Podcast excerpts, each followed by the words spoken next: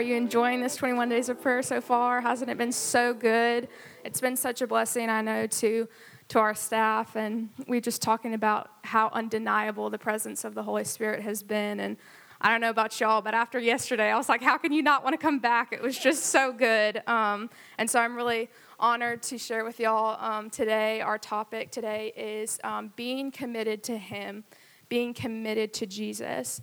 Uh, Proverbs 3 6 says that we should seek His will in all that we do, and He will show us which path to take. So when I first think of committed to Jesus, I think of the first time that I did that when I was 13. I committed my life to Jesus. I was baptized, and I've been walking with Him ever since, right? Um, but what we're talking about today is that daily commitment. It's a daily picking up of our cross. It's daily spending time in His Word, praying and seeking Him. Um, it's a consistent thing, right? It's not just one and done. He wants that from us every day. Um, and so, you know, commitment means that we make certain decisions in advance, despite, regardless of anything that's going to happen in the future. No matter what the circumstances hold, we've committed that we're going to follow Him. So, an example of that would be God, I commit to honor you. I commit to follow you no matter the pain that I feel at times, no matter how hard it is, no matter my weakness, no matter what happens in this world, what happens around me. God, I commit to following you. I trust you, Jesus. And so that's what we're praying for today. And we're going to look at just every area of our life because if we're honest, if I'm honest, there are areas of our life that maybe we don't fully commit to Jesus, that it's hard to commit to Him, right? Maybe because of a weakness or a hurt from the past or a pain from the past, and we just don't want to go there. We don't want to fully commit that to God because that hurts, and we don't want to think about that. But we'll commit these other areas. Um, Cole and I were talking about it last night, and he reminded me of the story of Jesus and the rich man. And what did Jesus tell him to do? He said, just sell everything you have because there was an area of his life that he hadn't yet commit to the Lord. And there might be areas in our life, maybe we have committed but not fully. And God wants to, He wants to show us those areas. He wants to help us because it's in the weak areas that He's strong. And how many of you know that when God is the Lord of every area of our life, it goes a whole lot better? so I read this thought um, in a book a couple of weeks ago. The funny thing is, this book Mariah gave me when I was an intern here, and we fucking kind of joking about it because now I'm just like halfway through it. because um, I don't read. I should, and I'm trying.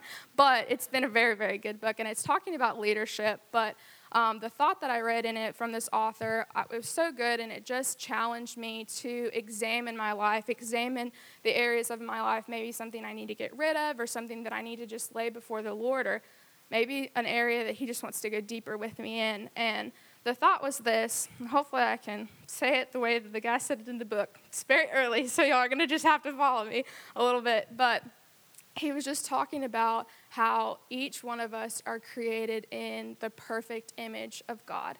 It, the Bible says we were created in his likeness. Um, and not even that, but we were created by the one that's our source. He doesn't just give us what we need, He is what we need. He is strength, He is love, He is peace, He is wisdom. We, we ask Him of these things, but He is those things. And He's placed His Spirit, He's given us His Spirit um, so we could have access to that. Um, and so the author's going on, he's developing this thought, and he talks about the 12 disciples. They just gave everything up in their life to follow Jesus follow this stranger practically. They didn't know what was ahead of them. They just gave up everything their families, their career, their passions, probably at the time, and they trusted him. And the author just asked why. Why? What led them to that? Why did they have just this eagerness to follow this man? Um, and so, based off of what we just said, that we're created in his image, he said that he was convinced that the disciples followed Jesus because they were walking so closely with the one that they were created in the image to be. They were walking so closely with the source of everything that they needed. And when they when we do that, when they did that, they never felt more like their true selves.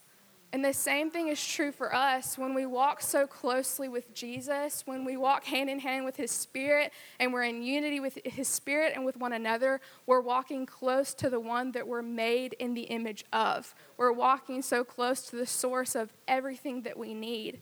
And so I want us to do that today. I want us to just examine the areas of our life that maybe we're not walking so close to the Lord in. He wants to be there. His power is made perfect in our weakness, right? And so, if y'all will, just stand with me. Um, and we're going to just have a couple of prayer points. Um, but I want us to agree together, just as the body of Christ, to commit every area. Pray for one another. Pray for our church body. Every Sunday, there are people that are coming through these doors and they're seeking something. They're seeking the Lord for something.